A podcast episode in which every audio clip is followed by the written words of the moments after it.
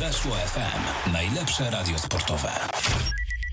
Dzień dobry Państwu. Minęło już kilka dni od bolesnej dla Wisły Kraków porażki w Poznaniu, więc czas na dogłębną analizę tego, co się wydarzyło w programie TSW na antenie Weszło FM. Ja nazywam się Kamil Kania, a moimi i Państwa przede wszystkim gośćmi będą dzisiaj Bartosz Karcz, Gazeta Krakowska, Dziennik Polski. Dzień dobry. I Mateusz Miga, Sport TVP.pl. Dzień dobry. E, panowie, tak jak mówiłem, minęło już kilka dni od tego 0,5 i na początek chciałbym przewrotnie zapytać o pozytywy po tym, co się wydarzyło w Poznaniu. Bartek, ponieważ to jest zadanie trudne, więc doświadczony najbardziej z nas wszystkich dziennikarz do tablicy. No, pozytyw jest taki, że już dzisiaj Wisła gra kolejny mecz i jest okazja do szybkiej rehabilitacji, do załatwienia kilku spraw tak naprawdę za jednym zamachem, bo, bo i rehabilitacji za tą wysoką porażkę w Poznaniu yy, i okazja do wzięcia rewanżu za niedawną porażkę yy, ze Stalą Mielec w lidze. No i wreszcie okazja, żeby pierwszy raz od czterech lat pokonać niezwykle trudną dla przeszkodę, jaką jest pierwsza runda Pucharu Polski, więc tutaj bym widział ten największy y, pozytyw, y, jeżeli mamy go szukać. No nie, o inne pozytywy jest bardzo trudno. Ja może powiem tak, że fajnie, że lepiej może przegrać raz 5-0 niż 5 razy po 1-0, to jedno i drugie, no to może jakaś lekcja, która popłynie e, z tego meczu, e, bo chyba trener Adrian Gula przekonał się, że nie zawsze może grać tak, jakby chciał tak jakby sobie e, to wymarzył. On widzi Wisłę grającą ofensywnie i szybko do przodu i tak próbowała grać w Poznaniu, natomiast no, piłka tak jak szybko była wyprowadzana, tak później szybko pod bramkę Wisły e, wracała. Oczywiście były tam jakieś około 20 minut, jakieś momenty takie, że Wisła miała swoje sytuacje, ale mecz był bardzo jednostronny. E, nawet jakby Wisła strzeliła tam jednego gola na początku, to, to i tak by ten mecz przegrała. E, więc jest to, jest to lekcja i myślę, że niezły materiał poglądowy i tyle, jeżeli chodzi o, o pozytywy. Chyba więcej nie znajdziemy. No cóż, zagrała Wisła otwartą piłkę w Poznaniu i przegrała 0 do 5, natomiast to wszystko rozpoczęło się od dość kuriozalnej, mam wrażenie, e, bramki dla Lecha, bo tak e, określam to, co wydarzyło się przy strzale Joa Marala. Bartek, czy ty Rozgrzeszasz Pawła Kieszka z tego gola? Tego w żaden sposób. Myślałem, że na Google koszt. Nie było. Oj, mamy jakieś problemy techniczne chyba z zasięgiem. E, mam nadzieję, że za chwilę to się wszystko e, uspokoi i będziemy mogli e, wysłuchać tego, co Bartek ma nam do, do powiedzenia. Spróbujmy teraz. Bartek? Co do tak? Nie? No właśnie mamy no. drobne problemy z tym, by się usłyszeć. Gdzie się Bartek schował, że tak. Siedzi w jakimś bunkrze chyba. Słyszycie mnie teraz? O, teraz tak, teraz się słyszymy. Bartku, jakbyś mógł teraz odpowiedzieć na moje pytanie, bo niestety od początku mieliśmy drobny problem z zasięgiem. Yy, o bramce rozmawialiśmy. Mhm. No, no, no, nie widzę tutaj żadnego, żadnego rozgrzeszenia. Yy, powiedziałem, że w pierwszym momencie myślałem, że tam był jakiś rykoszet, który, który zmylił yy, Pawła Kieszka. No powtórki pokazały, że o rykoszecie mowy nie było. Mm, bramkarz Wisły trochę jak przy rzucie karnym, poszedł w ciemno. No tam było tłumaczenie, że piłka nabrała jakiejś dziwnej rotacji. Nie, no tutaj nie ma co tłumaczyć. No po prostu jest to no, w 100% jego bramka. No, oczywiście można gdzieś tam się doszukiwać, że obrońcy mogli zablokować i tak dalej, ale wydaje mi się, że to był na tyle mm, prosty w sumie strzał, że, że powinien to, tą piłkę, jak to się mówi po piłku, y, złapać w zęby i, i, i w ogóle nie powinno być dyskusji na ten temat. Nie zmienia faktu, że, że nawet gdyby ten padł y, wtedy, to pewnie padł za chwilę. No, Lech miał taką przewagę w tym, w tym że, że pewnie by wygrał. Y, tak, tak, tak myślę. No ja się to zgodzę, no błąd bramkarza. No, strzał oczywiście z bliska, natomiast no, taka, taka, taka trochę dziwna reakcja, bo rzeczywiście no, Paweł Kieszek rzucił się w zasadzie trochę za szybko i gdy piłka leciała, to on już leżał na murawie, nie mógł, e, nie mógł w żaden sposób zareagować. E, No nic, no pierwszy w zasadzie błąd Pawła Kieszka, odkąd jest w Wiśle Kraków. No i miejmy nadzieję, że na, długi, na drugi będziemy musieli czekać dłużej. No. Go, to mnie tak zmienił, choć stał zupełnego narmu. Środek, no, że święty. No tak, też mam podobne wrażenie. Paweł Kieszek, myślę, jest tylko jednym z wielu, którzy zawiedli w Poznaniu. W ogóle, gdybyście mieli wskazać kogoś, kto nie zawiódł przy okazji tego meczu, to potrafilibyście znaleźć takie nazwisko, Mateusz? No tak całkowicie to chyba nie, bo, bo jednak no, no trudno, trudno tak w zasadzie niektórych obiektywnie ocenić, bo pomysł na grę był nietrafiony i wtedy e, trudno niektórym się, się zrealizować. No, mieli lepsze czy tam gorsze momenty e, Forbes, e, Jeboach, e, Konrad Gruszkowski. No generalnie bardziej ta prawa strona się podobała, bo zresztą w sumie tylko ona jako taka funkcjonowała i chyba takie było założenie, żeby tą prawą stroną głównie grać. To zresztą widać po obrazku taktycznym po tym meczu. Tak Wisła była ustawiona i tam były takie momenty, że że, że, że ta gra Wisły mogła się podobać, bo, bo przedostawali się pod bramkę rywala właśnie tym, tym szybkim sposobem e, na grę. Natomiast no, później to, to, to sytuacja wracała pod bramkę, e, pod bramkę Wisły dosyć szybko i generalnie tutaj to, ci zawodnicy, których wymieniłem, to gdzieś może bym, bym ich ocenił w miarę pozytywnie. Natomiast no, gdy, gdy sam pomysł na grę jest zły, no to trudno się naprawdę wykazać i po prostu cała drużyna przegrywa jako, jako jedność. Bartek? Bartek chyba zatrzasnął drzwi do tego bunkru. Zdaje się, że e, mamy tutaj jakiś głębszy e, problem techniczny. E, dobrze, chwilowo nie możemy sobie zrobić tego restartu połączenia. Mam nadzieję, że za moment będzie to możliwe. Więc Mateusz, na razie rozmawiamy sami. Michal Szkwarka to jest piłkarz, o którym chciałem chwileczkę porozmawiać, bo to jest zawodnik, po którym ja przynajmniej obiecuję sobie najwięcej spośród tych letnich transferów Wisły, który miał naprawdę mocne wejście do zespołu.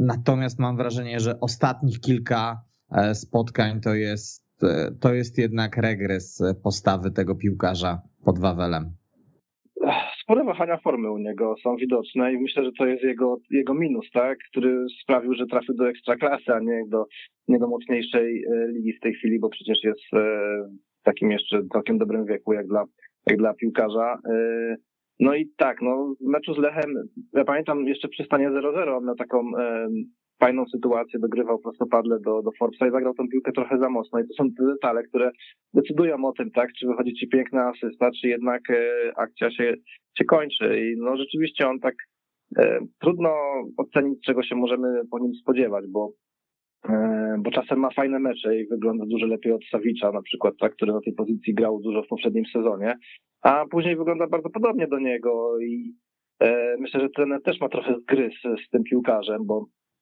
wolałby pewnie wiedzieć, e, na co go stać. Natomiast no, no, te wahania formy są u niego bardzo widoczne i trzeba nad tym popracować, bo, bo to taki regres chwilowy formy, mam nadzieję, że chwilowy, ale trwa już kilka meczów. E, Wisła bez tego mocnego ogniwa na dziesiątce jest znacznie mniej groźna w ofensywie. Pytanie jeszcze, jaki wpływ na, na to ma delikatna zmiana ustawienia zespołu, bo e, trener gra e, powiedzmy dwoma e, napastnikami. Oczywiście E, Kliment się trzyma lewej strony, natomiast no, gdzieś to wpływa trochę na, na, ten, na, na, na płynność e, ofensywnych akcji Wisły i, i, i, może warto wrócić do tego sposobu gry, który wcześniej e, nieźle funkcjonował, czyli właśnie, żeby tam jednak zagrał e, taki typowy, typowy boczny pomocnik. Otrzymuję sygnał, że możemy sobie zrobić krótką przerwę muzyczną i w tym czasie zrobimy taki restart naszego połączenia, także wracamy do Państwa za chwilę. Weszło FM. Najlepsze radio sportowe. I wracamy do Państwa z audycją TSW na antenie radia Weszło FM. Wracamy, co ważne, w komplecie. Udało się, mam nadzieję, na stałe uporać z tymi kłopotami technicznymi. Bartek, kiedy nie mogliśmy się usłyszeć, tutaj z Mateuszem rozmawialiśmy o Michalu Szkwarce, bo to piłkarz, od którego ja mam największe e, wymagania, od którego ja najwięcej wymagam spośród tych letnich transferów, bo, bo ja kojarzę tego piłkarza jeszcze jako no, lidera mistrzowskiej Żeliny Adriana Guli i tak sobie myślę, że te ostatnie tygodnie nie są specjalnie udane dla Słowaka, pomimo tego, że wejście do drużyny miał mocne.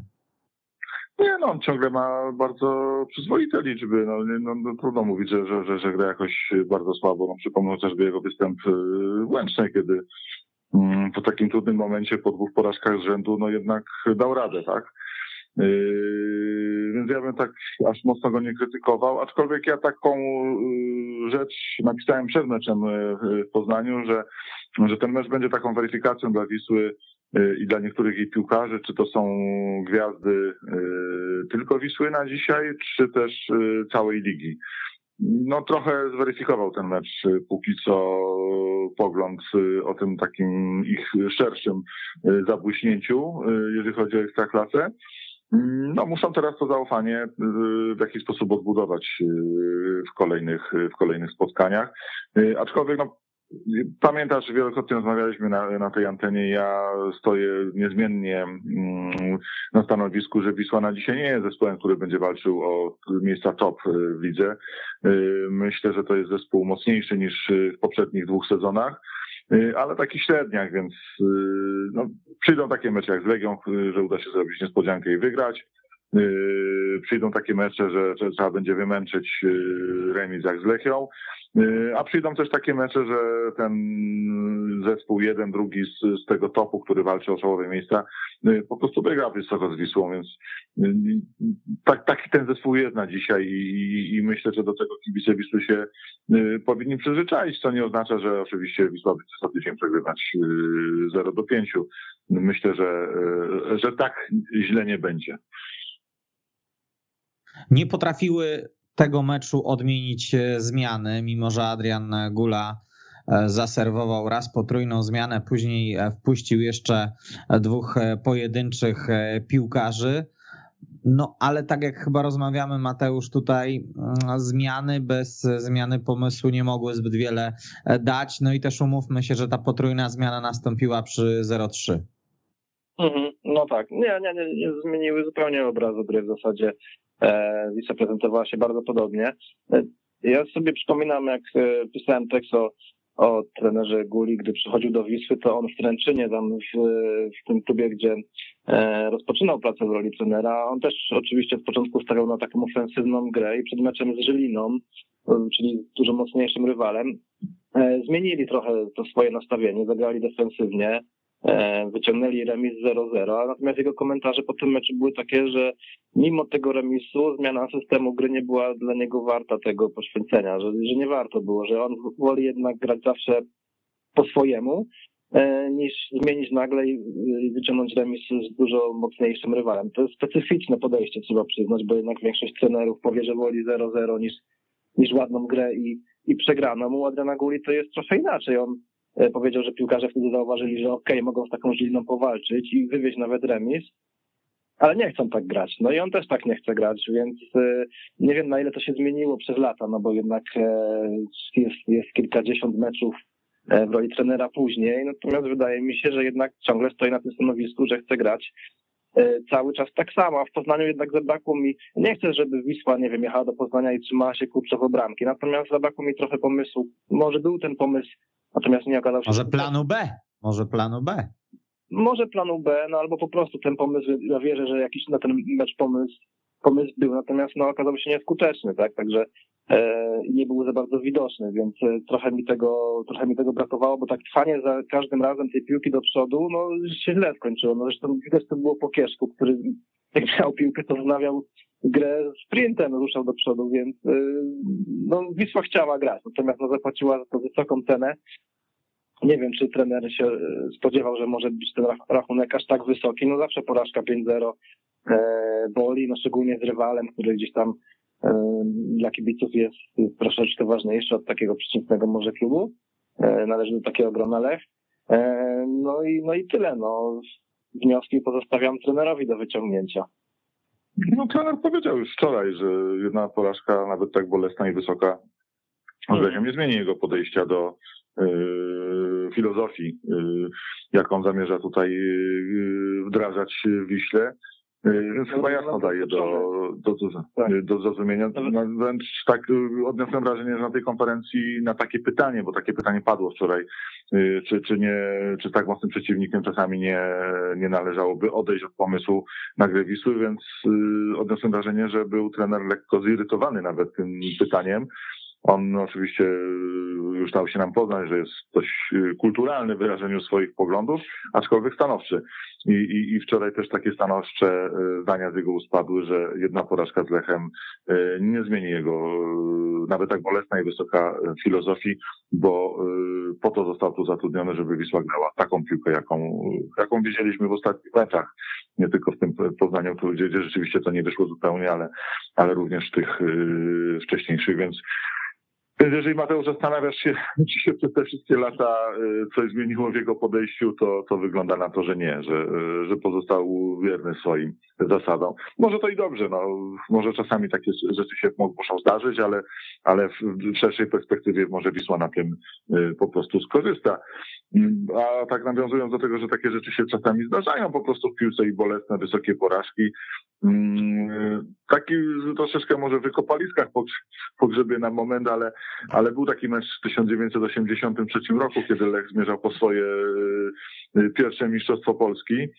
Y, przyjechał do Krakowa, do przeciętnej wtedy Wisły, y, no i dostał sześć.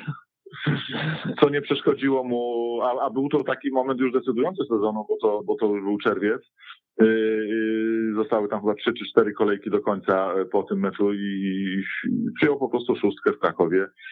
Cztery następne czy trzy następne mecze wygrał, zdobył to pierwsze mistrzostwo, ale to pokazuje, że, że, że, że czasami takie rzeczy się zdarzają. Ja myślę, że Wisła dzisiaj przy tej kadrze, jaką ma, przy tych zawodnikach, jak, jakich ma, musi zagrać z Lechem, żeby myśleć o korzystnym wyniku. Y, no po prostu swój bardzo, bardzo dobry mecz na powiedzmy to maksimum swoich możliwości, y, a Lech musi mieć po prostu troszkę słabszy y, dzień. A ponieważ miniony piątek było dokładnie odwrotnie, to Wisła miała odnoszę wrażenie słabszy dzień, a Lech jednak niesiony dopingiem tych kibiców, którzy wrócili na trybuny, miał swój bardzo dobry dzień, no to skończyło się tak, jak się skończyło. Mhm. No, zgadzam się. Natomiast też odniosłem wrażenie, że trener był tym pytaniem zaskoczony, a, ale uważam, że to, nie wiem, no, granie inaczej nie oznacza od razu, nie musi od razu oznaczać przestawienie Wajchy w zupełnie drugą stronę, tak no. Nie, chyba nikt nie chce, żeby Wisła właśnie grała no, E, stała, stała z tyłu i parkowała autobus w polu karnym. Po prostu no, trochę, trochę jakiegoś takiego sposobu, takiej, takiego cwaniactwa na taki mecz by się przydało, a, a troszeczkę mi tego brakowało w meczu z Poznaniem. Nie wiem jak Państwo, ja sobie bardzo cenię ten kącik historyczny wprowadzany e, przy okazji wizyty Bartka w naszym programie. Dziękujemy Ci, e, Bartku, za, za, za przypomnienie tego e, meczu, którego wielu z naszych słuchaczy raczej nie, nie pamięta, a nawet ja nie byłem, kojarzy. Widziałem na włas, byłem, widziałem na własne oczy. Tak. Mogę takie rzeczy podrzucać od czasu do czasu. A przejdziemy sobie teraz do tematu dwóch napastników, na których e, gra ostatnio Wisła e, Kraków. Czy waszym zdaniem, panowie, wyleczy się Adrian Gula po tej porażce e, w Poznaniu z gry duetem Clement Brown Forbes w podstawowym składzie? Bartek, bo ja rozumiem, że ma dwóch dobrych napastników, nie chce jednego z nich krzywdzić, sadzając go na ławce trener, no ale widzimy kolejny mecz, że, że to nie bardzo funkcjonuje. Przede wszystkim y, zacznijmy od tego, że no, tak jak mówisz, trener powiedział, y, że jak masz dwóch top napastników, to musisz znaleźć dla obu miejsce. No.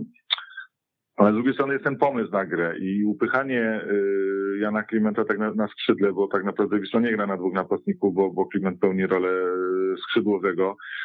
I to w momencie, kiedy Adrian Gula sam mówi, że to nie do końca funkcjonuje tak, jak on by chciał, że Kliment y, musi zrozumieć dopiero pewne zachowania i to, czego on oczekuje na, y, od zawodnika grającego na tej pozycji, a jednocześnie masz na ławce do dyspozycji trzech skrzydłowych, których mógłbyś stawić. No, nie wiem, czy będzie kontynuacja tego pomysłu. Przekonamy się w najbliższym czasie, natomiast no, ja odnoszę wrażenie, myślę, że się zgodzimy z tym, że to się nie sprawdza po prostu i, i, i nie wiem, czy, czy, czy, czy, nie powinno być tak, że no, no, no, tak jak w bramce, możesz mieć dwóch świetnych bramkarzy, ale bronić może tylko jeden, więc jeżeli chce y, Jan, Jan Gula grać takim y, ustawieniem, jaki, jakie widzimy, no to, to może trzeba też taką hierarchię wśród napastników y, prowadzić. I nawet jeżeli drugi będzie lekko kręcił nosem, że musi usiąść na ławce, no, no, no, no, no to wrócić do, do, do, do ustawienia takiego, kiedy gra albo Clement, albo Force, a na skrzydle gra skrzydłowy po prostu, bo, bo myślę, że, że to chyba by lepiej nie wyszło niż, niż takie upychanie na siłę Clementa. No cóż, no ja dodam od siebie tyle, że, że do końca nie wiemy jeszcze, nie znamy jeszcze trenera e, Guli e, i, i, trudno oczekiwać, czego możemy się spodziewać. Natomiast no, poznaliśmy e, go o tyle i wiemy, że jest dosyć uparty i konsekwentny w swoich wyborach. No nie wiem, postawił na Konrada Gruszkowskiego, no z prawej strony defensywy akurat z tego wyboru może być chyba generalnie zadowolony i się tego trzymał. Gdy padło Gruszkowskiego pytanie tam po trzecim czy po czwartym meczu, to stwierdził, że to jest jeszcze za wcześnie, żeby go ocenić, więc jeżeli on jest zdecydowany, że chce grać tak, w ten sposób, żeby Kliment był tym e, fałszywym, takim skrzydłowym, nie, może nie fałszywym, może po prostu skrzydłowym i uważa, że to ma szansę powodzenia i chce ten pomysł rozwijać, to, to może być tak, że będzie też konsekwentny na tym polu, tak? I będziemy e, dłużej patrzeć na to, jak to wygląda i być może rzeczywiście w końcu zacznie funkcjonować.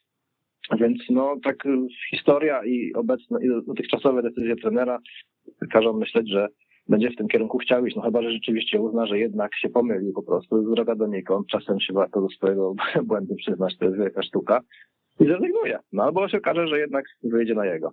Zastanawiam się, panowie, w takim razie, kto będzie tym napastnikiem podstawowym? Jednak Brown Forbes, czy widzielibyście szansę dla Klimenta, który na początku tego sezonu, grając właśnie na pozycji środkowego napastnika, no nie zawodził moim zdaniem oczekiwań. Mateusz?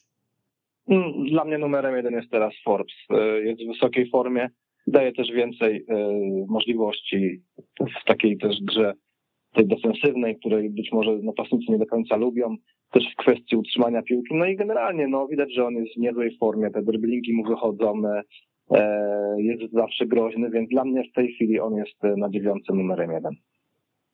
Trudno y, mówić, że zawodnika należy posadzić na ławce, skoro y, gra, strzela bramki.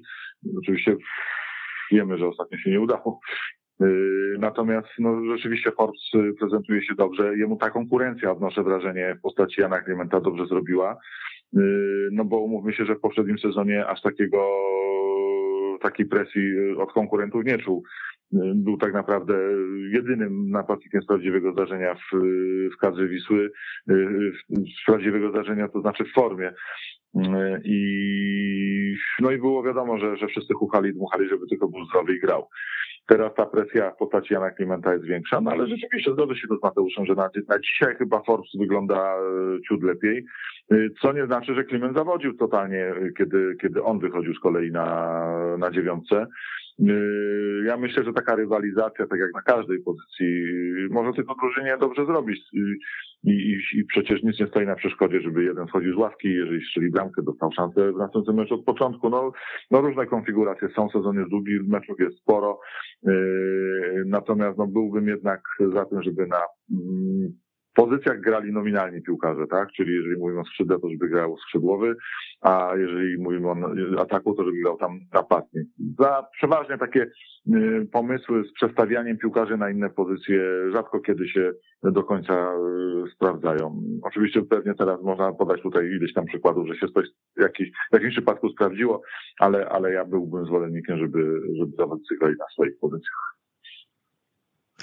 Trzy ostatnie sezony Wisły Kraków w Pucharze Polski to są porażki na etapie e, pierwszej rundy, czyli po tej reformie to jest de facto 1,32 e, finału.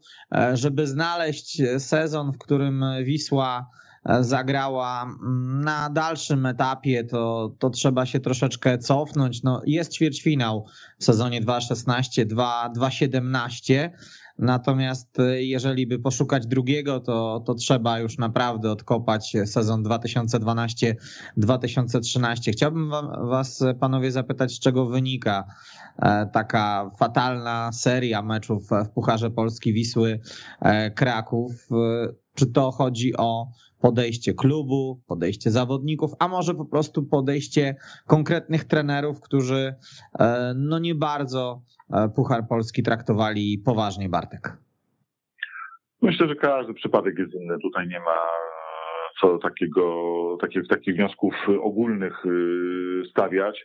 No bo przecież nikt nie kazał trenerowi Stylarczykowi odpaść Błękitnie Mikielce czy Arturowi Skowronkowi z, z E, tak samo jak nikt nie kazał wcześniej, e, we wcześniejszych latach odpadać e, Kikorami Rezowi z Koroną Kielce pod ogrywce, więc, więc każdy z tych przypadków jest inny. No, Puchar Polski ma to do siebie, że, no, że stanowi taką okazję też do sprawdzenia trochę innych zawodników. Zawsze tych zmian w składzie wyjściowym jest sporo.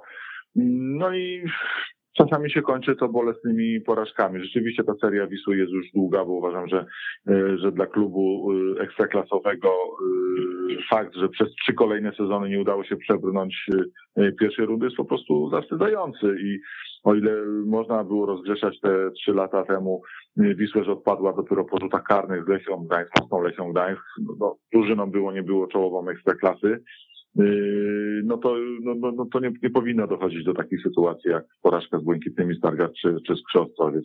A nawet jeżeli się zdarzy to raz, to nie ma prawa się powtórzyć już w kolejnym roku. Wiście się to y, powtórzyło w jeszcze mocniejszym wydaniu. Y, czy wyciągnięto wnioski? No, no zobaczymy dzisiaj wieczorem w Mielcu. No, Mam mimo wszystko nadzieję, że, że Wisła po prostu zagra dobry mecz i, i, i rzeczywiście ta taka sportowa złość po tej wysokiej porażce w Poznaniu zostanie przełożona na, y, na takie mocną mobilizację i inne, takie zdecydowanie inne podejście do tego meczu niż to, co zaprezentowała Wisła w tym samym miejscu w spotkaniu ligowym. No, moim zdaniem odpowiedź jest dosyć prosta oczywiście, no tak jak Bartek mówił jeszcze, każdy przypadek trochę inny, ale generalnie no chodzi o to, że Wisła no, przez ostatnie lata przechodziła przez wielkie problemy i ten Puchar Polski był tak traktowany trochę po macoszemu. Oczywiście zawsze było zapewnienie, że traktujemy poważnie i tak dalej, no ale później drużyna jechała e, w nieco przebudowanym składzie. Piłkarze mieli w głowach gdzieś tam, że walczymy o utrzymanie ekstraklasy i to jest najważniejsze, bo nawet na tym początkowym etapie sezonu przecież było wiadomo, że Wisła w zasadzie o nic więcej nie będzie zapewne walczyła niż o to, żeby zachować ligowy byt. No i gdzieś to było w, z tyłu głowy. Z drugiej strony jest rywal, który e, ma okazję wygrać z Wisłą Kraków, co dla, dla klubu chociażby z niższej ligi, jak tam Błękitni czy Krzo jest e, wielkim wydarzeniem, podwójna motywacja, no i przepis na katastrofę gotowy, także, także z tego to przede wszystkim wynikało. No, natomiast w tym sezonie trudno e, będzie mówić mhm. o tym, że że nie ma wartościowych zmienników, że kadra jest za wąska, że trzeba się skupiać na e, lidze. Tym razem to usprawiedliwienie w przypadku porażki ze Stalą chyba nie przejdzie. No, oczywiście. No nie przejdzie. Tak, tak, no to dawaj Bartek. Myślę, że nie przejdzie też z tego względu, że jeżeli wierzyć y, tym głosom, które płyną z Mielca, tam również dzisiaj zobaczymy mm, mocno przebudowany skład i, i, i, zawodników, którzy w lidze grają y, mniej. No zatem no wydaje mi się, że Wisła ma jednak szerszą kadrę, no, że nawet jeżeli wymieni Adrian Gula pół jedenastki, to nie będzie to aż takiej, nie powinno przynajmniej mieć aż takiego rezonansu dla poziomu tej drużyny, jak y, w przypadku Stali, jeżeli by wymienić, y, nie wiem, trzech, trzech czterech, pięciu zawodników. Wydaje mi się, że mimo iż mecz rozgrywany jest w Mielcu, Wisła jest faworytem tego spotkania. No i po prostu, żeby znowu nie było pucharowej burzy jak co roku w ostatnich latach, no wypadałoby, żeby Wisła po prostu wyszła dzisiaj na boisko i, i, i wygrała to spotkanie. Nie będzie to łatwy mecz. Nie spodziewam się, że, że to pójdzie łatwo, gładko i przyjemnie. Natomiast yy, myślę, że tej jakości yy, piłkarskiej jest ciut więcej w zespole z Krakowa. A piłkarze chyba już wiedzą, że do tego trzeba dołożyć, dołożyć stuprocentowe zaangażowanie, bo tylko wtedy te umiejętności no, mogą wziąć górę. No tak, e, ten sezon jest trochę już jednak inny, bo wydaje mi się, że e, no i te ruchy transferowe i zbudowanie nieco szerszej kadry i takiej trochę bardziej już z pomysłem e, sprawia, że no Wiśle liczą na coś więcej w tym sezonie niż, niż, niż tylko utrzymanie. Ja myślę, że środek tabeli będzie fajnym wynikiem. Więc no, też nastawienie będzie trochę inne, tak? No nie ma takiego tego sygnału w głowie, że najważniejsza jest ekstraklasa, bo spadek jest realny. Tutaj takiego ryzyka już w tym sezonie nie ma, więc można te siły trochę bardziej równomiernie rozłożyć też na, na Puchar Polski. Kadra jest też szersza, więc no, no, no myślę, że myślę, że Wisła w końcu przebrnie przez tą pierwszą przeszkodę. Czas się zastanowić e, zatem nad składem, jaki e, zagra o awans do 1.16 finału e, przeciwko Stali w Mielcu.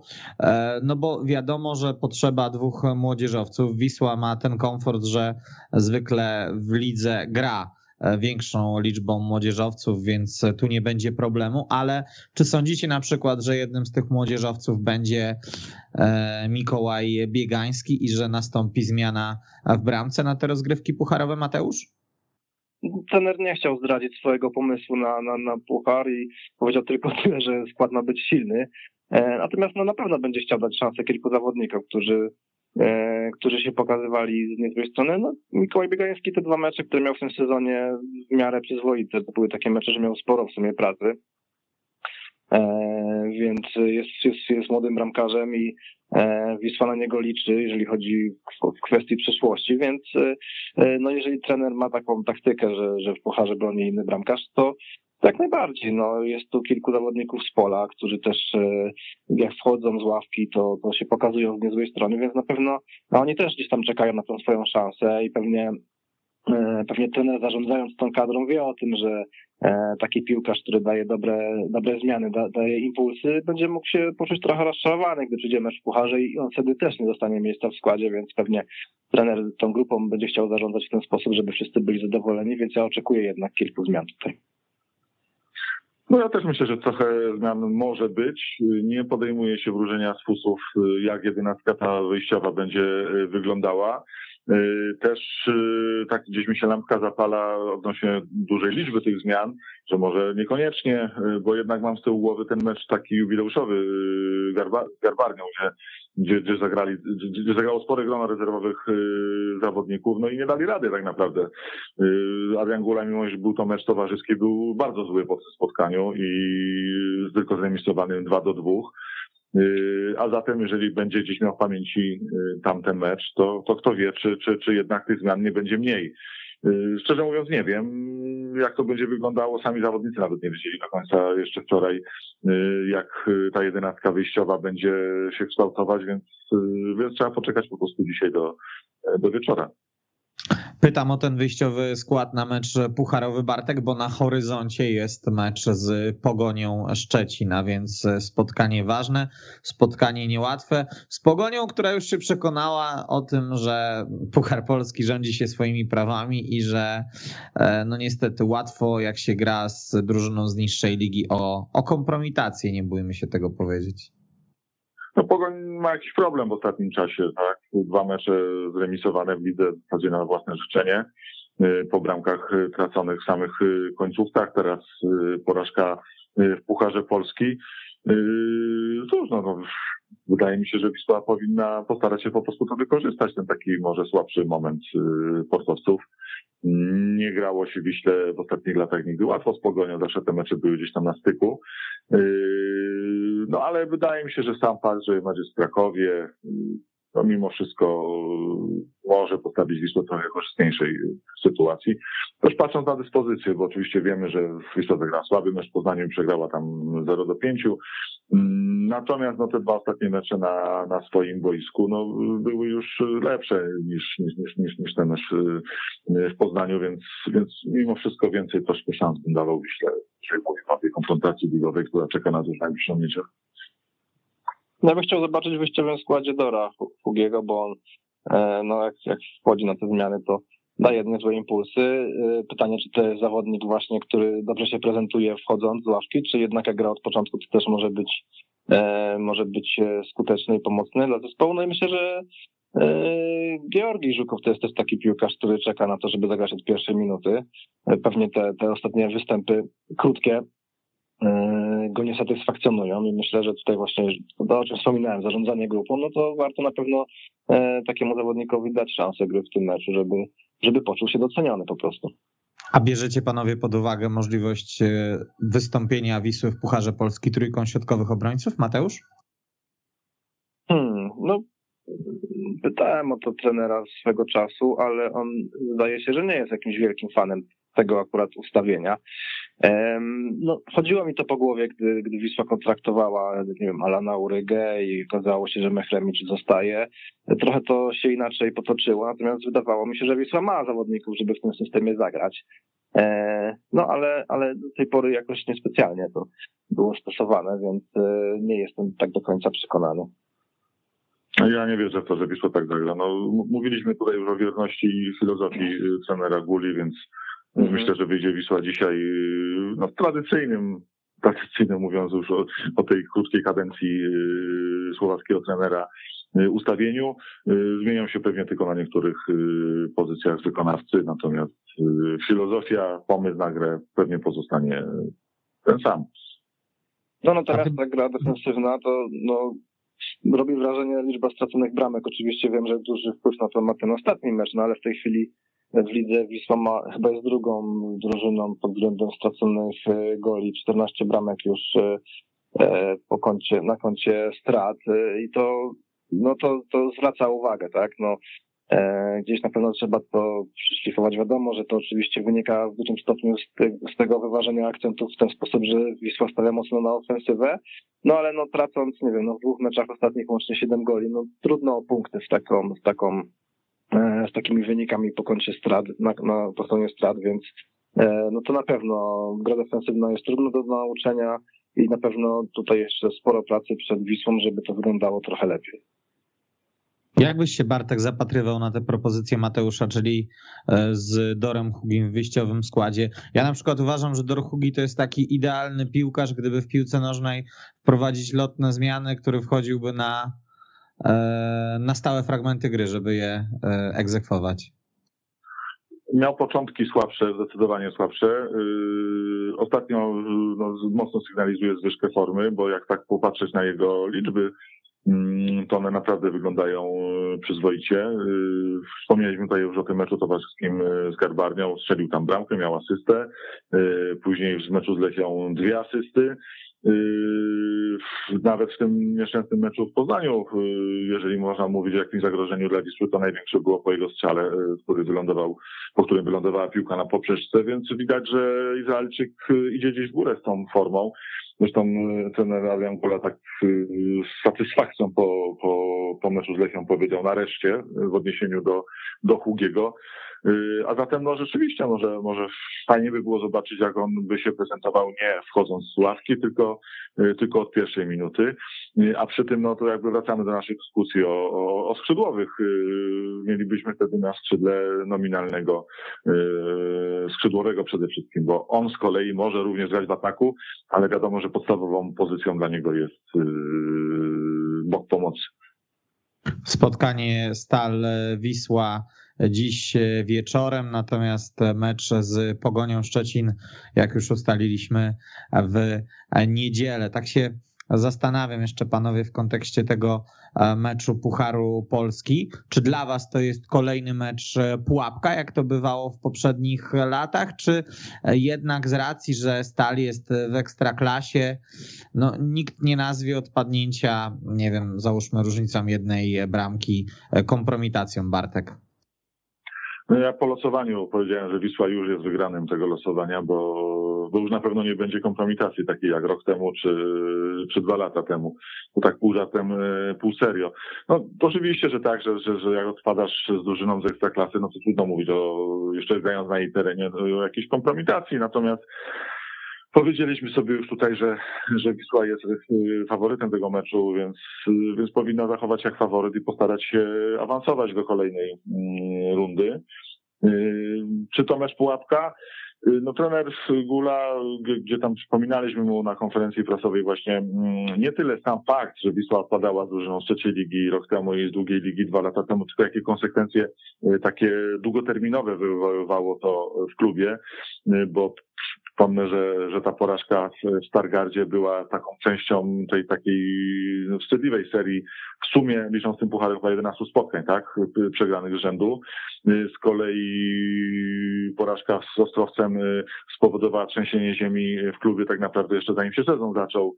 I, i koniec końców to był, był to element czy, czy, czy kamyczek taki, który ostatecznie poruszył lawinę i doprowadził kilka miesięcy później do zwolnienia y, trenera Artura Skowronka. Ja nie spodziewam się oczywiście, żeby y, tutaj było podobnie i, i nawet jeżeli Wisła ten mecz przegra, żeby, żeby pozycja trenera Guli była w jakiś sposób zagrożona. Mm, natomiast no, on powinien mieć świadomość, że jednak, y, że, to, że, że, że nie są to mniej ważne rozgrywki niż, niż liga. Tak, tak, tak mi się wydaje, choć taki długi wywód miał wczoraj na tej konferencji, gdzie powiedział, że no, że na meczu ze Stalą Mielec świat się nie kończy i, i, i liga się nie, i, i rozgrywki się nie kończą, natomiast no, chciałbym, żeby Wisła po prostu dzisiaj poważnie do tego meczu podeszła. To tylko tyle i aż tyle. No tak, bardziej, że e, jak, jak się zbliżał mecz e, sierpniowy e, w lidze w Mielcu, to mówiło się o tym, że piłkarze Stali mają się do co rewanżować, bo sezon wcześniej przegrali z Wisłą u siebie 0-6. Teraz w sierpniu wygrali 2-1, więc tym razem to Wisła ma się za co rewanżować, więc e, gdzieś te takie połączenia z tymi poprzednimi meczami e, ciągle są. No nie jest to, nie, nie będzie to jakaś kompromitacja taką, jak zaliczyła, nie wiem, chociażby Pogonie Szczecin e, w tej edycji już Pucharu Polski, natomiast no, no wypadałoby w końcu przerwać tą pasę, no bo jak nie teraz, to za rok znowu będzie ta sama gadka, że, że Wisła nie przebrnęła przez ani jedną rundę od kilku lat, więc no pasy te, pasy te złe są po to, żeby w końcu, w końcu je łamać e, i to jest dobry moment, żeby, żeby tak zrobić. Myślę, że w Mielcu są trochę w podobnej sytuacji, jak była Wisła w poprzednich latach. No po prostu dla nich najważniejsza jest ekstraklasa. E, Puchar Polski jest tylko dodatkiem. E, no i trzeba to umieć wykorzystać i tyle. No pojechać tam, dać szansę ewentualnie kilku zmiennikom, wygrać i zamknąć temat. Z drugiej strony nie jest łatwo pojechać do Mielca i wygrać, o czym Wisła już się e, przekonała w tym sezonie podczas meczu ligowego, Mateusz.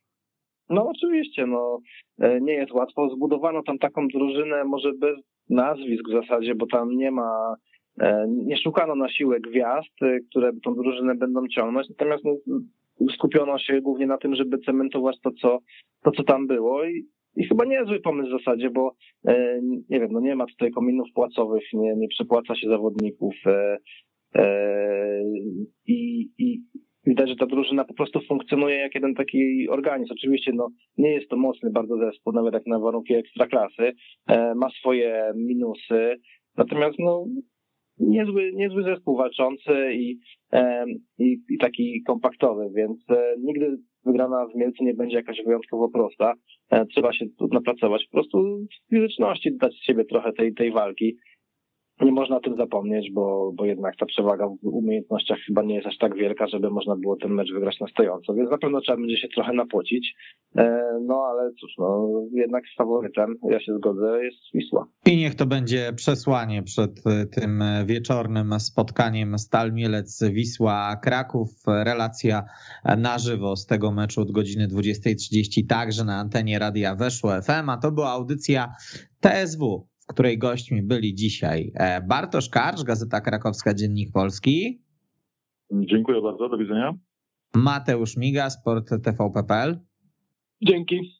A za uwagę i wspólnie spędzony czas dziękuję także Kamil Kania. Do usłyszenia. Weszło FM. Najlepsze radio sportowe.